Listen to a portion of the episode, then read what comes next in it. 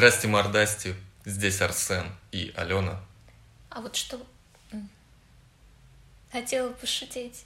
Ну, шути. Не удалось. Ну, давай. Не, уже все. Ну, ладно. Я даже до того, как произнесла, успела понять, что это не смешно. Обидно, обидно. Обидно, что у меня так не получается. Ты всегда смешно шутишь. Спасибо, мам. Это подкаст «Зеленый таракан». Маленький, но гордый подкаст. Маленький, но гордый таракан, которым, которого ни одним мелком Машенька не вытравит. Это все мы. Да. Для тех, кто с нами впервые, мы подкаст о психологии. Алена практикующий психолог. У Алены есть полезный, познавательный инстаграм-блог express.psychology. Ответы на ваши наболевшие вопросы, лайфхаки, просто полезные посты и что-то, наверное, еще, Алена. Да. И вы обязательно узнаете, если зайдете посмотреть. Жду всех в гости. Начинаем с места в карьер. Говорим сегодня про социофобию и социальную тревожность. Спонсор сегодняшнего выпуска – паблик «Пингвин социофоб». Мемы из 2011 года напоминают мне, чтобы э, дед пил таблетки, а то получит по жопе. Что? В общем, обсуждаем, да, сегодня социофобию. Э, Давай начнем с того, что разграничим или наоборот воссоединим два понятия соци- социофобии и социальной тревожности. Есть ли ме- какая-то разница между этими понятиями и явлениями, или это об одном и том же? Смотри, социальная тревога – это тревога, которая возникает в ситуациях социального взаимодействия, что логично. И само по себе это нормальное явление.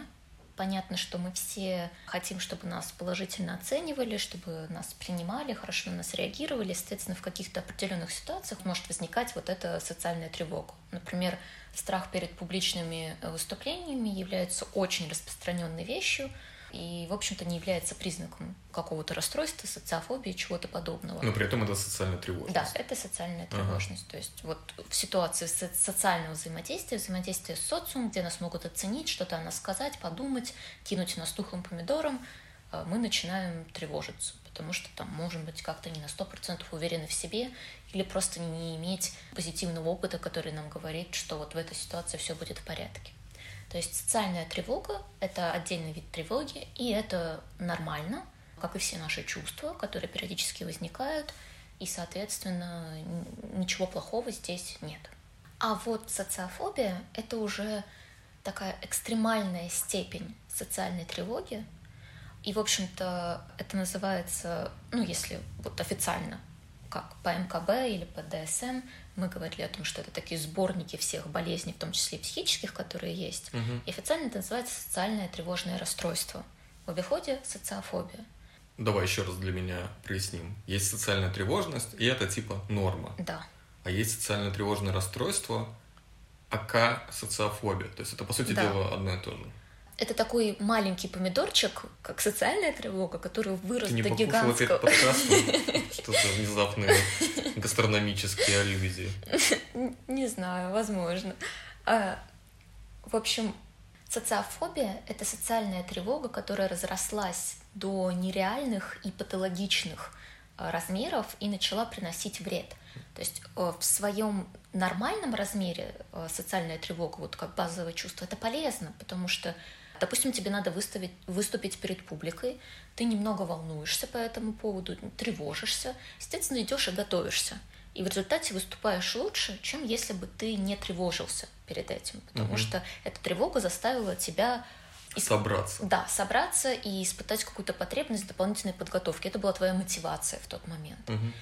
Но когда социальная тревога перерастает в социофобию, и тебе надо выступить перед публикой, ты настолько сильно этого боишься, настолько сильно из-за этого тревожишься, что тебе становится дурно, у тебя может случиться паническая атака, ты можешь упасть в обморок, и в результате тебе из-за этого все будет так плохо, что в следующие разы своей жизни, когда тебе, у тебя будет вдруг возникать перспектива публичного выступления, ты, Ты будешь уже вот говорить... тогда просто при перспективе будешь падать в обморок. Э, как вариант, да, либо очень сильно избегать таких ситуаций, и, соответственно, лишать себя каких-то, например, возможностей в жизни, связанных ну, вот с теми же а, публичными выступлениями. Ну, об этом, про возможности еще чуть дальше поговорим. Да, обязательно.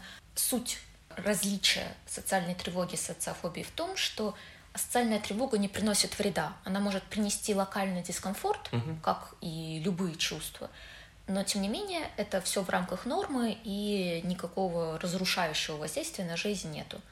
В случае социального тревожного расстройства или социофобии такое воздействие есть. Оно накладывает очень сильные ограничения, доставляет очень сильные мучения и в целом сильно меняет жизнь человека в худшую сторону. А скажем, такие явления, как застенчивость и робость, они все в копилку социальной тревожности? И как вообще отличить человека просто застенчивого и робкого от социофоба? Где там пристекает вот та вот тонкая грань, где ты еще в рамках нормы обитаешь, а где у тебя уже какая-то, ну, типа, патология?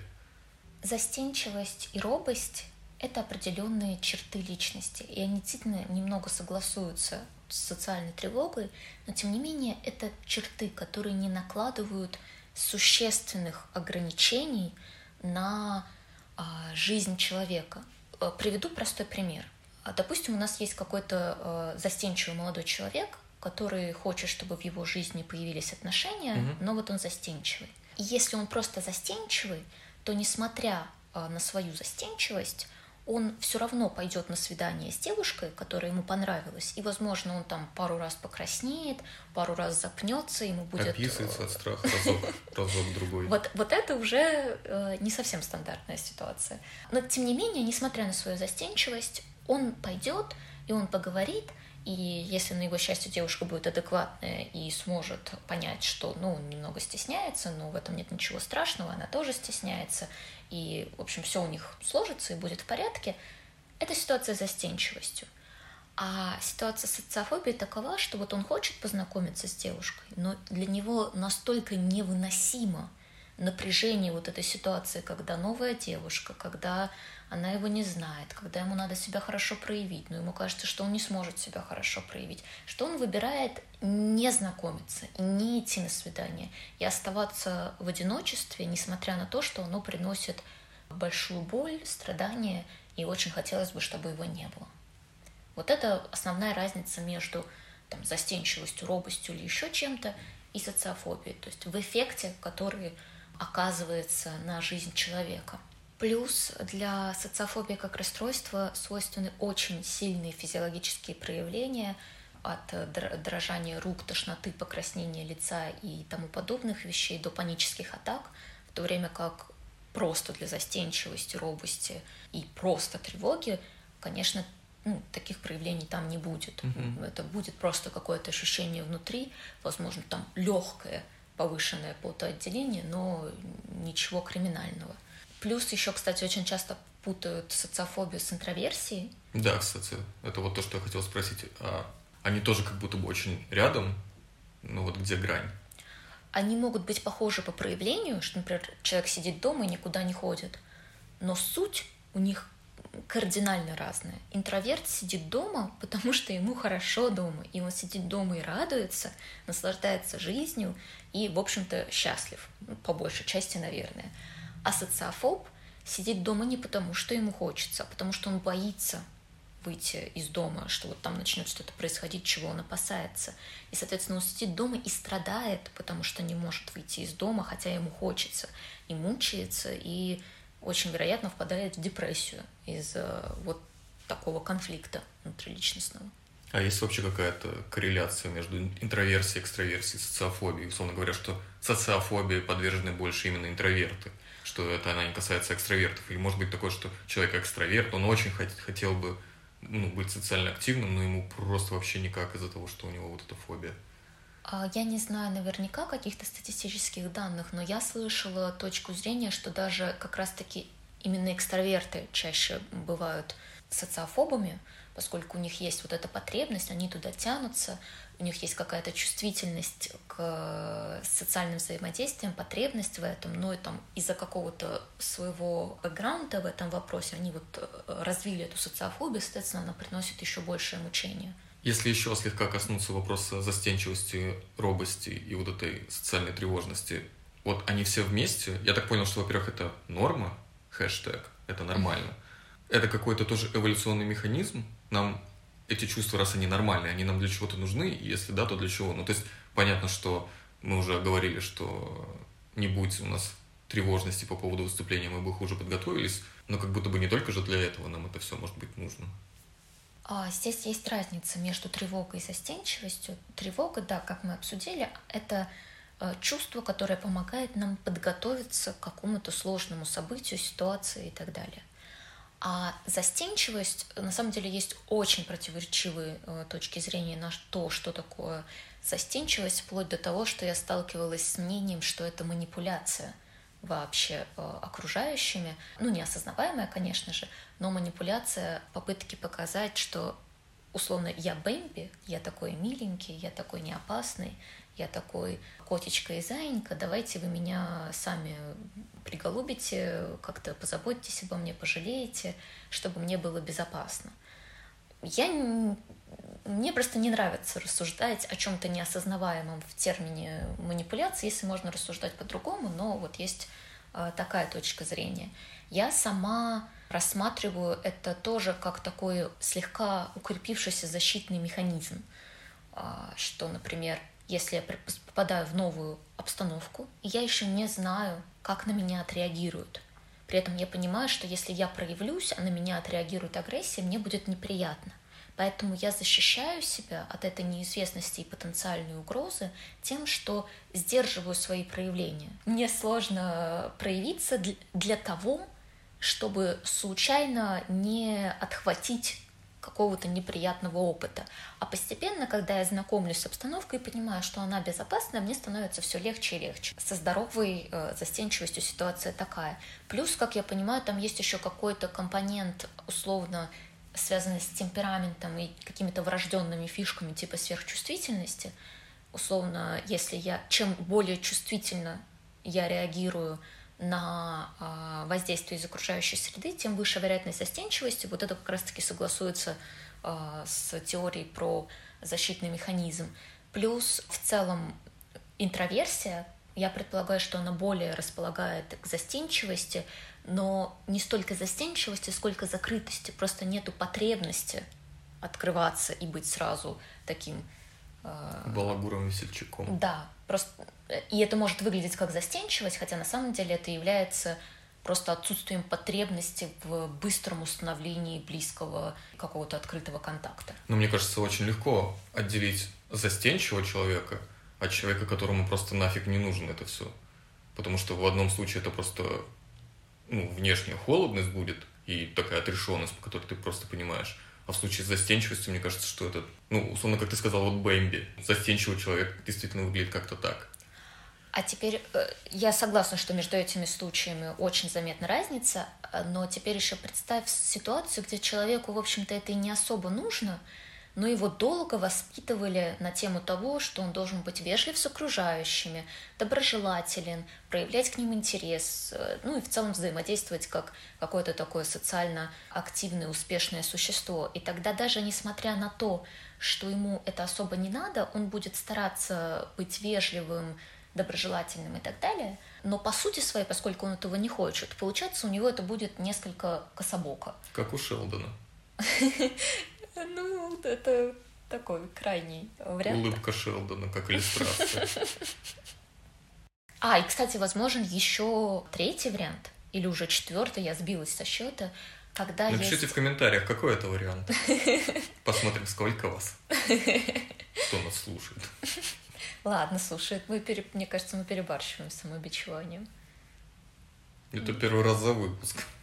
Третий уже. Ну, ты считаешь. Да, я Напиши считаю. в комментариях. Так вот, есть еще один вариант, это когда есть объективный недостаток социальных навыков. Если по какой-то причине у человека не сформировались эти навыки, его не научили. Или научили, но не так, или плохо, или еще как-то. А что ты подразумеваешь может... под социальными навыками? А, ну, Поддержать да. разговор о погоде? Например, это тоже социальный навык. Вести вот этот как Small? Да, да. На русском нету какого-то хорошего аналога, но это замечательное выражение. Это тоже навык. И он не сразу появляется. А, навык сталкиваться с какими-то немножко неловкими ситуациями, навык задавать вопросы, навык отвечать на вопросы. Это реальные умения. Мы, мы не рождаемся с ними вообще.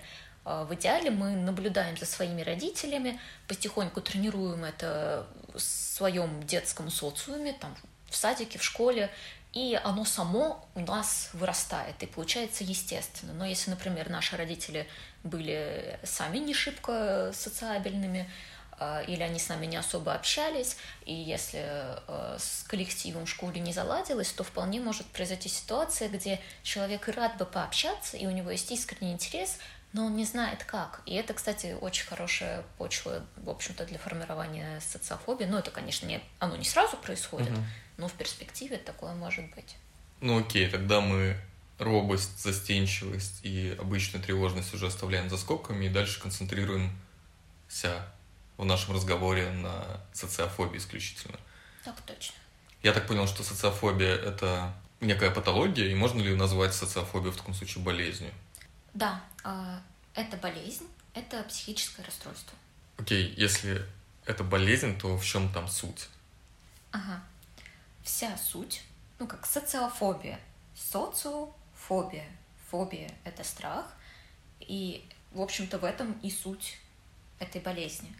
В огромном, иррациональном, безумно сильном страхе перед социумом, либо какими-то отдельными его проявлениями, отдельными ситуациями, там, например, только свиданиями, только публичными выступлениями или только еще чем-то, либо вообще совсем, и это тогда приводит да, к тотальной изоляции, к затворничеству и тому подобным состояниям. И этот страх, он тесно связан еще с тревогой.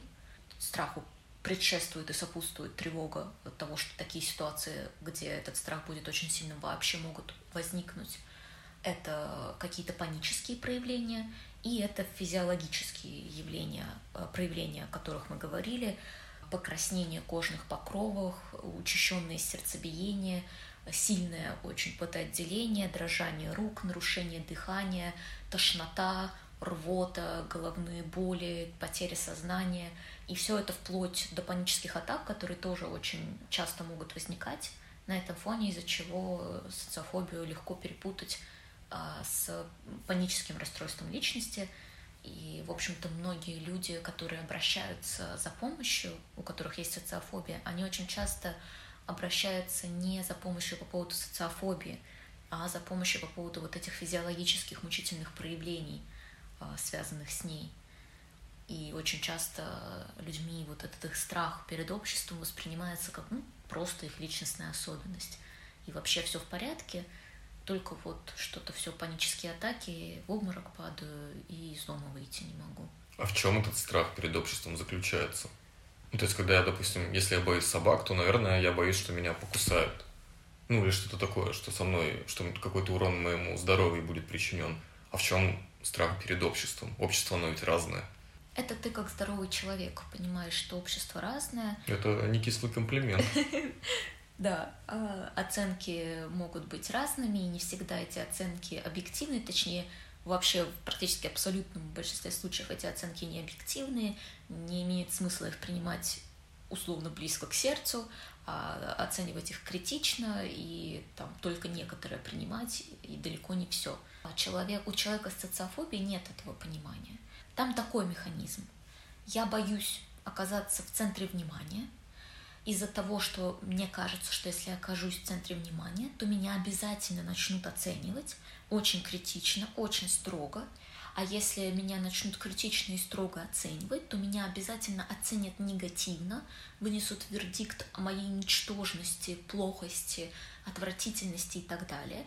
И это, как правило, связано еще и с заниженной самооценкой, mm-hmm. то есть сам социофоб зачастую очень сильно верит в собственную ничтожность и когда меня так оценят, я почувствую себя еще более э, ничтожной, никчемной, униженной и так далее. Это будет невыносимо, больно, чудовищно, ужасно. И поэтому я прилагаю максимум усилий для того, чтобы не оказаться вот в этом центре внимания или в любой другой ситуации, где я могу столкнуться вот с этой негативной оценкой. Причем если я правильно понимаю, то в центре внимания не в плане где-то там на конференции, где на тебя смотрят тысячи человек, а в центре внимания даже в рамках разговора один на один. А в том Просто числе. именно в центре внимания, где внимание привлекается к твоей фигуре. к твоей личности, которую, оценки которой ты типа боишься. Да, здесь могут быть индивидуальные вариации, то есть социофобия это тоже не какой-то закостенелый вот да, это то, о чем я хотел спросить. Социофобия, она везде одинаковая или она как-то по-разному может у всех проявляться? Да, она может очень по-разному проявляться. Во-первых, главное различие, что может быть такая дифференциация между разными ситуациями. То есть ходить на работу нормально, а вот там выйти потанцевать, сходить на свидание, выступить и еще что-то, нет, там уже начинается социофобия. А, либо, может быть, когда это на все ситуации распространяется, ты уже не выходишь из дома. То есть там могут быть разные градации. Плюс степень, выраженность этой тревоги, этого ужаса и физиологических проявлений тоже может быть очень разная, зависит просто от тяжести этой ситуации. Плюс на предыдущий твой вопрос отвечаю, про внимание один на один это не обязательно. То есть у многих социофобов они не испытывают трудностей при общении с членами семьи, например, про которых они уверены в их э, положительном отношении, но не уверены в незнакомых людях, и там начинается социофобия. Но у кого-то в тяжелых случаях может быть и вплоть до общения один на один со знакомым человеком. А что приводит к развитию социофобии? Это какие-то детские травмы, это наследственность? Это, как ты уже сказала, проявление темперамента, возможно? Как и со многими другими психическими расстройствами, здесь есть история про то, что есть целый комплекс различных факторов, которые могут привести к формированию социофобии. И сами по себе, по отдельности, они не являются каким-то гарантом формирования социофобии, а, но все вместе, чем, как бы, чем больше их соберется, тем а, больше вероятность, что социофобия случится. И это и что-то врожденное, какие-то генетические факторы, которые в нас есть, и очень важно то, как нас воспитывают, и собственный пример э, родителей. Исследования показывают, что если есть родственник э, с социофобией, то вероятность формирования социофобии, социофобии у ребенка несколько раз выше становится. Э, плюс это психотравмирующие события именно в социальной сфере. И это связано как с взаимодействием со взрослыми, если там какие-то случаи насилия, так и со сверстниками, травля и тому подобные эпизоды э, сильно увеличивают вероятность того, что случится социофобия. И, в общем-то, в связи с этим, как правило, социофобия манифестирует в юном возрасте, чаще всего в подростковом, но и в детстве уже бывает, что начинается. Манифестирует. Манифестирует. Манифест, да, какое-то заявление о себе, и здесь то же самое, болезнь заявляет о себе, то есть, проще говоря, начинается социофобия начинается в подростковом возрасте, либо еще раньше в детстве. И если говорить о предпосылках таких врожденных, то это может быть и особенности темперамента, и сверхчувствительность, о которой я уже говорила. Это достаточно такой мощный фактор, поскольку сверхчувствительность она еще и предполагает к большой чувствительности к социальным взаимодействиям. То есть такого человека гораздо легче ранить. И в детстве, когда еще такие психологические механизмы здоровых защит не слишком развиты и не очень понятно, как за себя постоять, то могут очень легко быть сделаны выводы о том, что проще закрыться и избегать этих самых болезненных социальных взаимодействий, чем раз за раз переживать, раз за разом переживать такие мучительные а, эмоции. И, конечно, а, наша любимая тема а, ошибки воспитания — достаточно легко заложить основы для социофобии в случае, если родитель сверх, сверхкритичен и постоянно негативно оценивает ребенка.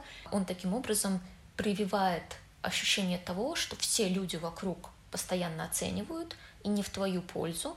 И, соответственно, если не хочешь мучиться и постоянно сталкиваться с этими негативными оценками, лучше этих людей избегать. Или, может быть, не всех людей, но только там вышестоящих авторитетов, ну, похожих, да, вот на эту родительскую позицию. А может быть и всех вообще, тут уже как конкретно сложится. То есть получается, что человек с развитой социофобией, он как бы думает, что если его и будут оценивать, то это в любом случае будет негативная оценка. То есть он считает, что его априори могут только негативно оценить. Да, в этом вся суть. То есть человек боится оценки не потому, что он в целом почему-то боится оценок. Он боится оценки, потому что он уверен, что эта оценка будет негативной. Еще один э, вид воспитания, который здесь нехорошее воздействие оказывает, это гиперопека. То есть, например, ребенка даже могут не критиковать, но могут постоянно контролировать его действия, формируя такое неверие в свои силы, там, переделывая за него домашние задания, в целом все за него делая. Из-за этого у ребенка а, формируется ощущение такая выученная беспомощность, наверное, здесь даже можно это упомянуть, и ощущение, что он ни на что не способен, и, соответственно, уже потом он это дорабатывает до идеи в том, что если раз он ни на что не способен, а его будут оценивать, то тогда эта оценка будет тоже негативной. А насколько старое явление социофобии, насколько давно оно изучается, и нет ли ощущения и понимания, что в последние там, десятилетия, условно говоря, число социофобов прям резко выросло и как это коррелирует там с меняющимся окружающим миром. Действительно, а, социофобия не всегда была так популярна. Там первые Популярна, хорошо сказано. Она правда популярна. На самом деле, да, я тоже заметил, что как-то быть интровертом и социофобом у определенной части публики является каким-то, знаешь, типа признаком какой-то элитарности. Да, это действительно есть такой, это стереотип, поскольку на самом деле Интрофер, интроверсия — это просто особенность, в ней нет ничего плохого. Угу. Социофобия — это болезнь, и ничего хорошего в ней как раз-таки нету. Это не... Если у вас социофобия, это не значит, что вы более интеллектуальны или одухотворенные, или еще какие-то, чем остальные люди. Вы можете быть такими, но не потому, что у вас социофобия. Ну, а... просто вы дома сидите, вы, ну, типа, о чем еще дома заняться? Читаете книжки, смотрите какие-то кино, шки можно быть прекрасным человеком, очень талантливым и так далее, и быть социофобом, но это два параллельных процесса. Mm-hmm. То есть социофобия не значит, в общем-то, какой-то элитарности. Это болезнь, это очень неприятное, мучительное состояние, с которым себе надо помогать, но действительно есть сейчас какая-то вот мода на социофобию, и с этим тоже, наверное, связано а, возрастание таких диагнозов, что проще, в общем-то, открыться. Но если возвращаться к истории, то так прямо, э, несмотря на то, что уже первые какие-то упоминания э, такого состояния были еще с начала 20 века, но именно употреблять термин социофобия начали в 60-х годах, и какое-то время не очень это было распространенное заболевание, но затем оно постепенно начало все больше и больше установиться, и сейчас это одно из самых распространенных э, психических расстройств вместе с депрессией и алкоголизмом. В зависимости от страны до 13% популяции могут в какой-то момент своей жизни сталкиваться с социофобией. А это очень много. И фишка еще в том, что чем более развита страна, тем э, больше там процент социофобов. В развивающихся странах э, картина совсем другая. А в чем, по-твоему, здесь может быть? Я причина? думаю, что если я думаю, что механизм такой. Если ты живешь в развитой стране, ты можешь позволить себе быть социофобом. Например, живя в Петербурге, можно вполне можно работать на удаленке, ну, э, жить в квартире, да. тебе все будут привозить, и, в общем-то, спокойно можно жить, не выходя из дома. Могу предположить, что в какой-то, даже просто в другом городе России, менее крупном, не совсем возможна такая ситуация.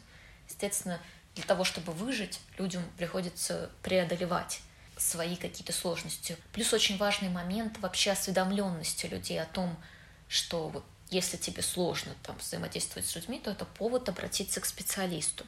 Это ведь тоже не всегда так было. Когда-то это могло восприниматься как то, что это твои проблемы, иди с ними, справься сам. А, и многие... виду, что в развитом обществе просто люди приходят с этой проблемой, и поэтому знают, что да. социофобов больше, да. а в неразвитых просто, ну, типа, никто не обращается к, к специалистам. Да. Поэтому. Mm. То есть соци социофобов может быть столько же, но они не понимают, что с ними что-то не так, или понимают, но не обращаются на самом деле, да, есть очень сильная связь с алкоголизмом и наркоманией и суицидом у социофобии, потому что если это не лечить, это очень мучительное состояние, с которым как-то надо справляться.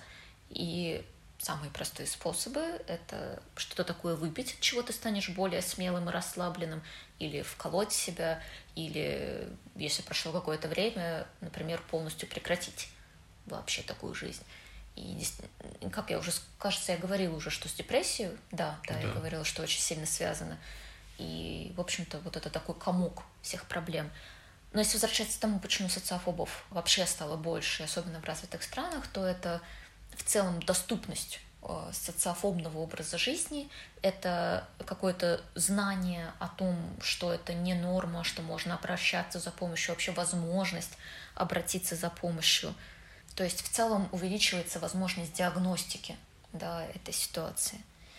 Плюс, почему, как мне кажется, этого заболевания в современном мире может становиться больше, мне кажется, что это как-то связано со спецификой современного мира. Например, вот эта глобализация, которая происходит, так очень упрощая, мы уже сравниваем себя не только, например, с соседями, не только с жителями своего города, а как будто бы с целым миром. И это огромное давление, когда ты знаешь, что можно жить как какая-то голливудская звезда, да даже, ладно, там звезда, как ты заходишь в Инстаграм, и там какая-нибудь девушка или какой-нибудь парень, у которых там, может, не так много подписчиков, но он и здесь, и там, и с парашютом прыгнул, и... Совершенно верно. Это такое социаль... Э, давление социального сравнения, которое может сильно повышать неуверенность в себе, и если, конечно, есть соответствующая база, то есть это не так, что любой человек, который зашел в Инстаграм, становится потом социофобом, но если есть какая-то база, то это может формировать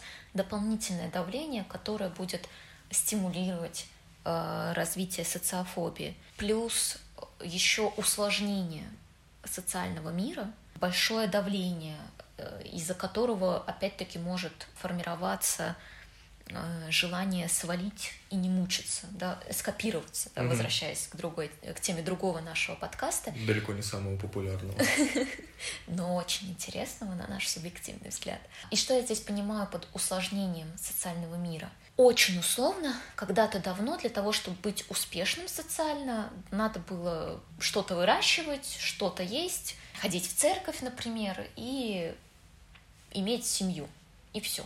Сейчас же для того, чтобы быть успешным, нужно предпринять гораздо больше каких-то телодвижений. Нужно и здесь, и там, и вот тут понимать, и здесь как-то особенно разговаривать. Естественно, это все может создавать вот это дополнительное давление, о котором я говорю. Плюс а, определенная потеря смыслов. То есть в нашем современном, по большей части атеистическом обществе, в котором нету какой-то выраженной идеологии, людям зачастую не хватает какого-то объяснения мира, объяснения, зачем жить, по каким вообще канонам и правилам жить, что хорошо, а что плохо. Многие люди могут решить это для себя сами, особенно если их в семье этому научили. Ну, мне кажется, это как-то связано с социофобией, отсутствие смысла жизни. Мне кажется, что да, поскольку не совсем понятно, а зачем оно все, и из-за этого происходит еще дополнительное усложнение системы, и все это приводит к желанию самоудалиться из этой системы. Когда правил всего три, и они простые и понятные, по ним жить достаточно легко. Когда этих правил становится 123, желание по ним играть может сильно уменьшаться. Это представь, что ты начинаешь играть в какую-то новую настольную игру, и вот там, может быть, на одну страничку правил ты их прочитал, и все, можно дальше играть. Или представь, что там целый э, сборник правил, и их надо там час читать, прежде чем начать играть. Где высшая вероятность, что ты согласишься играть в эту игру? Ну, мне лень читать правила. Мне тоже. Вот у нас с тобой лежит э, Adventure Time уже полтора года. Полтора года, потому что там длинные и сложные правила. Ну, неправда, длинные и сложные. Именно поэтому мы в них и не играем, а не потому, что мы не любим настолки. Также и здесь. Чем сложнее становится социальная система, тем больше людей, которые не хотят в этой социальной системе. Ну, в данном случае, мне кажется, именно не могут. Может, и хотят, но не могут, мы вроде как... Да, я думаю, что я бы сформулировала так. Им это настолько сложно, мучительно, тяжело и неприятно, что они выбирают э, не участвовать в этом. То есть я все-таки искренне считаю, что это выбор, но который очень и очень и очень сильно обусловлен безумно тяжелым э, внутренним состоянием. Наверное, все. Я... Мне кажется, что еще за последнее столетие, наверное, очень сильно возросло количество ситуаций, где ты можешь вступить в какое-то социальное взаимодействие mm-hmm. благодаря телефону. Больше ста лет назад, ну, ты там, не знаю, был сапожником, и все твои социальные контакты, это приходившие к тебе там э, в округе люди, которые давали тебе обувь, вот все, все, что ты делал, ты чинил обувь, и больше тебе, тебя ничего не требовалось. А все общение вне этого круга, это в лучшем случае почта. А сейчас это, ну, типа, телефон, не знаю, это просто даже доступность других людей. Раньше ты, чтобы добраться до них, должен был потратить там какое-то количество времени, долететь до них там на орлах, я не знаю, телепортироваться. Сейчас ты просто сел на метро или на поезд, и быстро добрался, и, в общем, количество людей, с которыми ты можешь в теории взаимодействовать, оно возросло в разы. Наверное, поэтому раньше как-то эта проблема была не такой острой. Да, я, в общем-то, с этим согласна. Это вот все укладывается в эту теорию усложнения социальной системы и давления, э, связанного с этим усложнением. А вот японский феномен хикикамори, они же хиканы, они же хикки, это вот туда же, это в копилку, это все социофобы или это просто эскапизм? Это очень похожее явление, но все-таки есть отличие. То есть, если не ошибаюсь, когда их диагностируют, хикикамори, там находят совершенно разные состояния, помимо социофобии. Там и аутизм бывает, и социофобия, и какие-то другие отдельные расстройства, совершенно разнообразные. Плюс там есть достаточно большая прослойка вообще здоровых людей, которые просто выбирают жить вот так по схожим причинам, которые мы уже обсудили. Ну, типа, просто могут.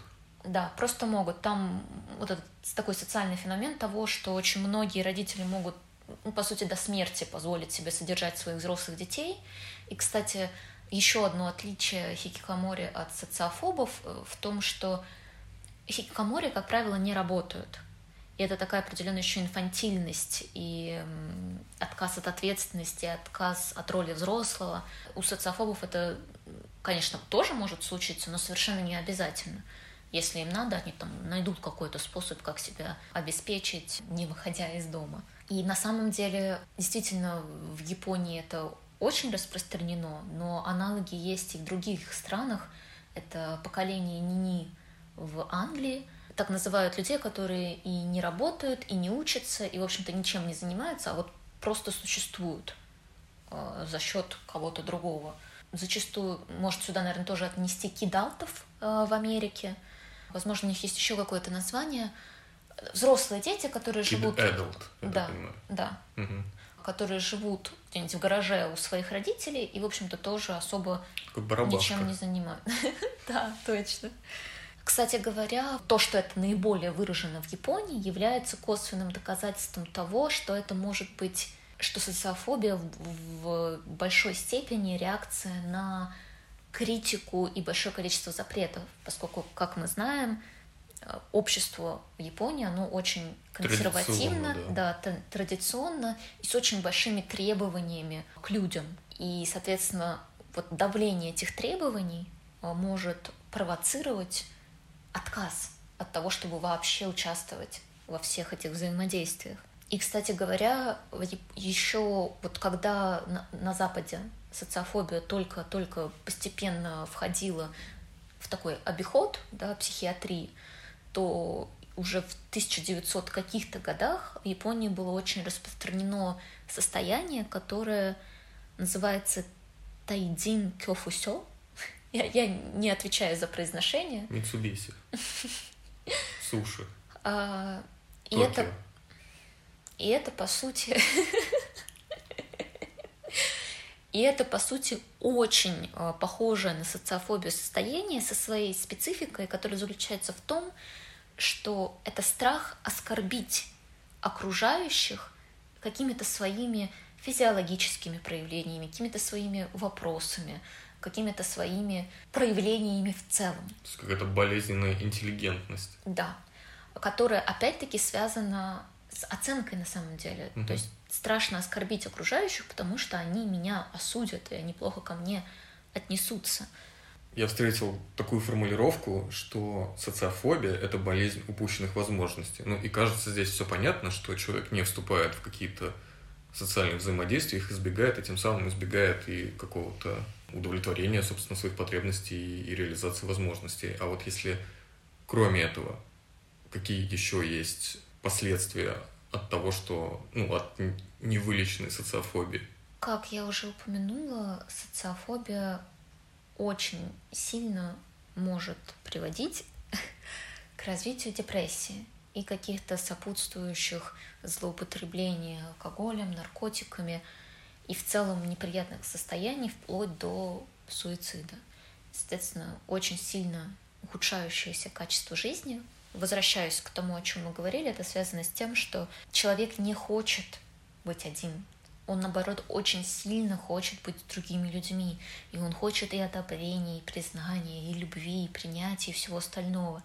Но сам себе не дает это получить. Это очень сильный внутриличностный конфликт, угу. который в том числе провоцирует и большое количество злости на себя, какой-то ненависти, презрения к себе, потому что окажется, что я сам причина всех своих проблем.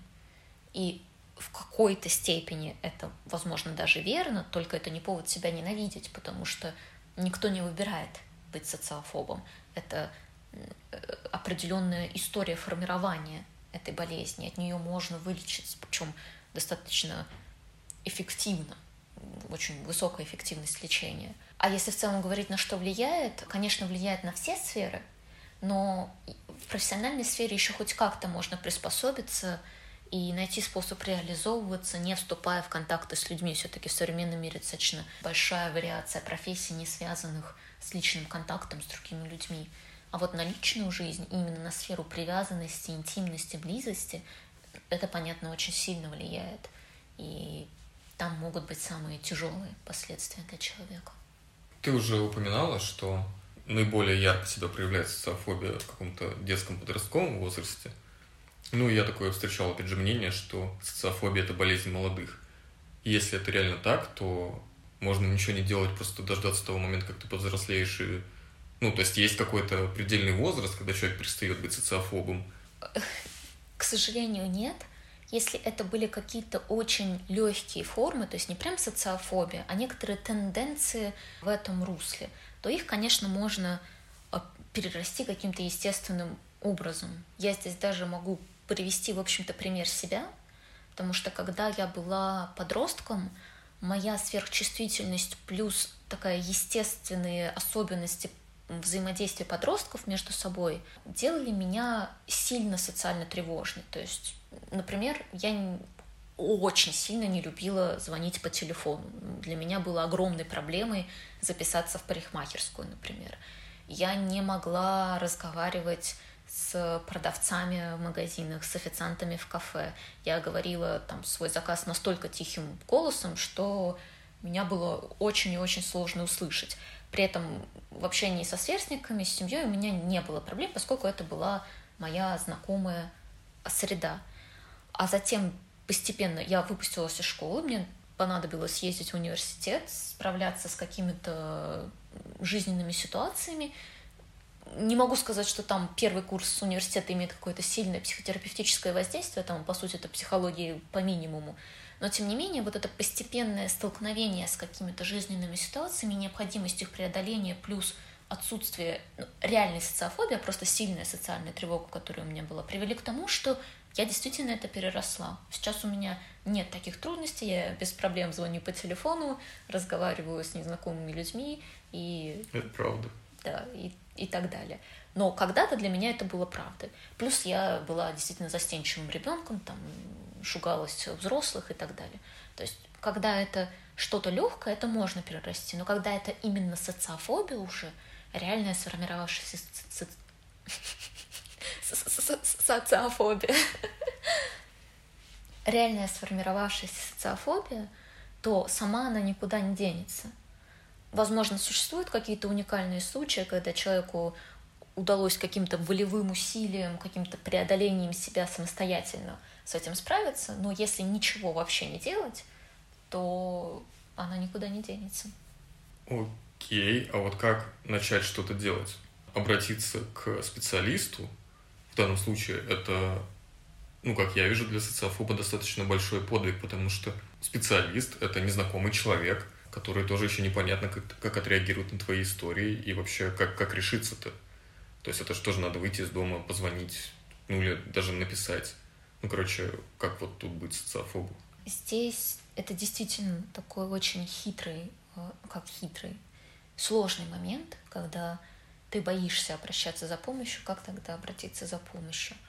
Здесь уговаривать себя, да, создавать мотивацию, объяснять себе, почему это надо – плюс выбирать какие-то промежуточные формы, например, не позвонить, а написать, благо сейчас есть такие возможности, не личная встреча, выходя из дома, а онлайн-консультация, или там иногда можно пригласить специалистов на дом. Плюс, конечно же, можно провести еще предварительную работу, которая поможет вообще привести себя в состояние, чтобы обратиться к специалисту.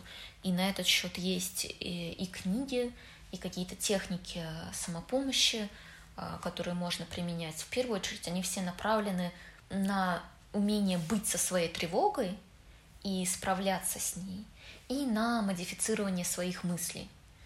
То есть вот начинается тревога, и не позволять ей закручиваться и уходить в паническую атаку, а дышать вместе с ней, расслабляться. Я сейчас не буду переводить конкретные техники, потому что их очень много, а, но вот если что погуглить, то это как расслабляться во время тревоги, техники дыхания, техники релаксации, тому подобные вещи, которые помогут, когда тревога нахлынывает. То есть официант подошел уточнить заказ, а ты начинаешь медитировать. И где-то через полчаса, восстановившись, ты ему говоришь, что брокколи. Если человек может дойти до ресторана, чтобы там взаимодействовать с официантом, то написать психологу, я уверена, что он тоже сможет. При... Уничтожил меня сейчас просто.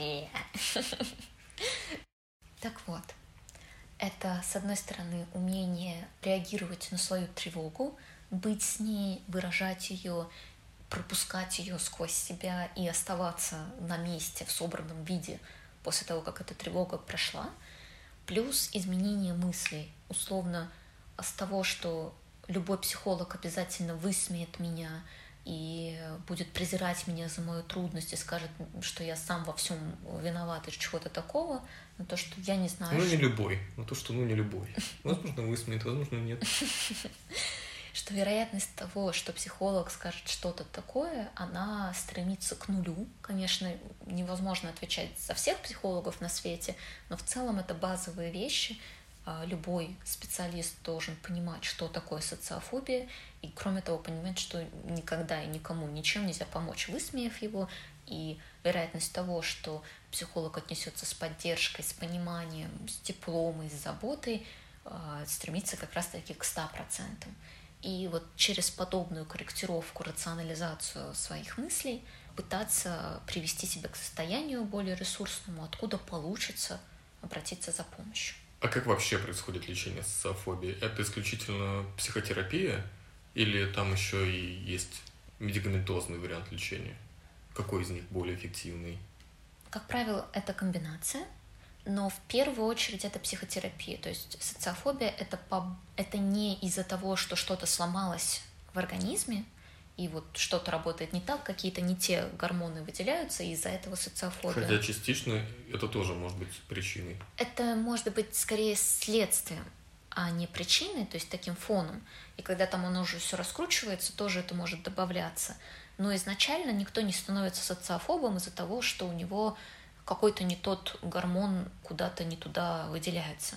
Наверное, могут быть ситуации, когда, я не знаю, какие-нибудь мозговые опухоли могут на это влиять. Но это опять-таки это новообразование, это не связано с гормональным а, фоном. В первую очередь это связано с работой психики и какими-то сбоями там. Поэтому в первую очередь это психотерапия, а медикаменты могут э, применяться для того, чтобы купировать синдром и просто облегчать состояние. Как и со всеми фобиями, наиболее эффективна когнитивно-поведенческая терапия. Это что значит? Когнитивно-поведенческая терапия — это направление психотерапии, которое а, фокусируется на изменении способа мышления и на изменении способов поведения. То есть это работа в первую очередь с мыслями и с поведением, а не там с какими-то глубинными экзистенциальными вопросами или воспоминаниями или еще чем-то.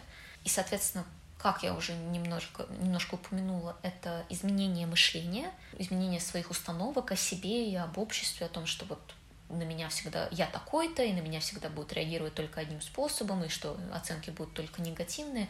Вот про все это, плюс умение реагировать на свои эмоции, справляться с тревогой, справляться со страхом, Плюс очень важный компонент — это экспозиция. И что я подразумеваю под экспозицией? Это Да. техника постепенного сближения с объектом своего страха. То есть, если страшно публично выступать, то очень маленькими шажками, в очень безопасной обстановке мы постепенно приближаемся к ситуации, где надо будет публично выступить. И здесь такой механизм, что сначала что-то маленькое в безопасной обстановке сделать гораздо легче, чем пойти и выступить на публике. А потом ты вот сделал это что-то маленькое в безопасной обстановке, у тебя появился позитивный опыт. И он постепенно тебя подкрепляет вместе с остальной терапией, формируя новое представление о себе, новый какой-то запас навыков. И, кстати, про навыки это еще и зачастую обучение социальным навыкам, вот то, что мы говорили, что иногда их может объективно не хватать. Если не получилось научиться в ходе естественного развития, то можно им отдельно учиться. Прям просто сидеть и учиться, как разговаривать, о чем разговаривать, как вести себя в таких ситуациях, как в других. Это все тоже помогает добавить уверенности. Плюс очень эффективна групповая терапия, поскольку это микросоциум, достаточно сильно безопасный, в котором можно увидеть, что не все люди страшные злые бяки, которые будут негативно оценивать, а что они могут быть и поддерживающими, и теплыми, и приятными, и все это создает позитивный опыт, который опять-таки потихоньку начинает формировать вот эту внутреннюю базовую уверенность в том, что все будет окей, а даже если не окей, я справлюсь. Э, Ну и под конец давай обсудим такой момент, как отследить у ребенка, я не знаю, наклонности к социофобии, можно ли так сказать, э, что можно делать и что вот делать точно нельзя, каких моментов точно нужно избегать. В любом случае, уж тем более в общении с каким-то, не знаю, слишком застенчивым ребенком, слишком робким. Если нормально воспитывать ребенка, и как вот мы уже обсудили, не критиковать его, не быть супер жестоким, холодным и отстраненным, не давить слишком сильно, не, при этом не гиперконтролировать, что вот там, да, я все за тебя сделаю, и ты постой в сторонке и посмотри, то тогда все должно быть хорошо. И даже если там есть какие-то условные природные задатки к этому, эти задатки никогда не будут настолько сильными, чтобы без внешнего воздействия развилась социофобия. Это просто может быть застенчивость, там легкая тревожность, в этом нет проблемы. Если же вдруг происходит какая-то травма на этот счет, например, ребенок столкнулся с травлей в каком-то детском учреждении, то если это что-то не суперсильное, то можно обсудить с ребенком. Если ребенок постарше, просто поговорить, там, а что произошло, как ты себя чувствовал, что ты после этого подумал, и помочь откалибровать опыт, не делать вот этих супер выводов, что раз меня один раз высмеяли, то значит я ужасный, чудовищный, недостойный любви, а просто объяснить, там, как это бывает у детей, из-за чего это могло произойти, помочь сформировать адекватное восприятие опыта. Либо, если ребенок помладше, можно разыграть эту ситуацию э, с какими-то игрушками или нарисовать эту ситуацию. Опять-таки, точно так же через вот этого третьего персонажа, игрушку или рисунок, точно так же обсудить э, ситуацию, сформировать какое-то какое ее адекватное восприятие. Либо, как обычно, обращаться к специалисту, если вы там, не чувствуете уверенности в том, что вы можете поговорить со своим ребенком э, вот таким образом. Плюс еще такой момент, что иногда, то есть подводя итог, даже есть какие-то природные предпосылки, а вы адекватный родитель, то все будет в порядке. Если какая-то сложная ситуация с другими людьми, поговорить либо к специалисту. Еще может быть ситуация, когда это не социофобия, а что-то немножко другое, например, какая-то легкая форма аутизма – тогда это тоже имеет смысл идти диагностироваться и точно понимать, что происходит с ребенком. Чего точно не надо делать, если вдруг вы адекватный. Если ребен... вдруг. Ну, конечно, не рассчитываю, но мало ли. Я не в ту часть предложения ставила слово вдруг. Допустим, вы адекватный, а ребенок себя ведет как-то немножко по-социофобски. Чего точно не надо делать, так это пытаться его заставить не быть социофобом, то есть намеренно его выкидывать в какие-то ситуации, где ему надо будет проявить себя в социуме. Привет, гном Гномыч. Да, потому что это может только дополнительно травмировать. Наоборот, мягко, с пониманием к страхам, скорее через какие-то договоры и мягкие уговоры, а не через насилие и попытки преодолеть страх вот этой сверхэкспозиции, когда там ребенок застенчивый, а вы, например, отправляете его выступать на сцену перед э, кучей людей. Обычно, мне кажется, так и бывает. Вот так лучше не стоит делать, либо если это там если есть прям какие-то подозрения, что это что-то сильное, то лучше к специалисту, чтобы точно понять, потому что варианты могут быть разные. К сожалению, у деток тоже бывают разные состояния, а, такие психологические, и это не обязательно совершенно может быть что-то плохое, просто лучше понимать, с чем вы имеете дело. Либо, если это норма и просто ребенок застенчивый, то наоборот создавать для него максимально комфортную безопасную обстановку, в которой ему будет легче раскрываться и разговаривать с ним, и учить его, что можно сделать, и там, как себя проявить, но насильно его не выталкивать вот, на обозрение всем окружающим. По традиции, под конец выпуска прошу тебя посоветовать что-нибудь почитать. Желательно по теме, но можешь любые рекомендации. Скажу две книги. Первая — это тренинг преодоления социофобии. Автор фамилией Биг. И вторая книга — это «Преодоление социофобии и застенчивости. Шаг за шагом» Томаса Ричардса. Ну, что еще сказать? У вопросов нет матросов. Заканчиваем выпуск. Алена, есть тебе что, что дополнить, что-то сказать на прощание? Не болейте, хорошо кушайте, хорошо спите, отдыхайте, радуйтесь жизни. А если не получается, то обращайтесь к специалисту. Мяу-мяу. Котик лапкой на сердечко. Чмок. Как, как, как, как это мило. Спасибо всем, кто с нами. Спасибо всем за отзывы, лайки, дизлайки, за э, любое неравнодушие. Очень ценим. Да. Мяу. До встречи в новых выпусках. Сентябрь горит, убийца плачет. Отпевай.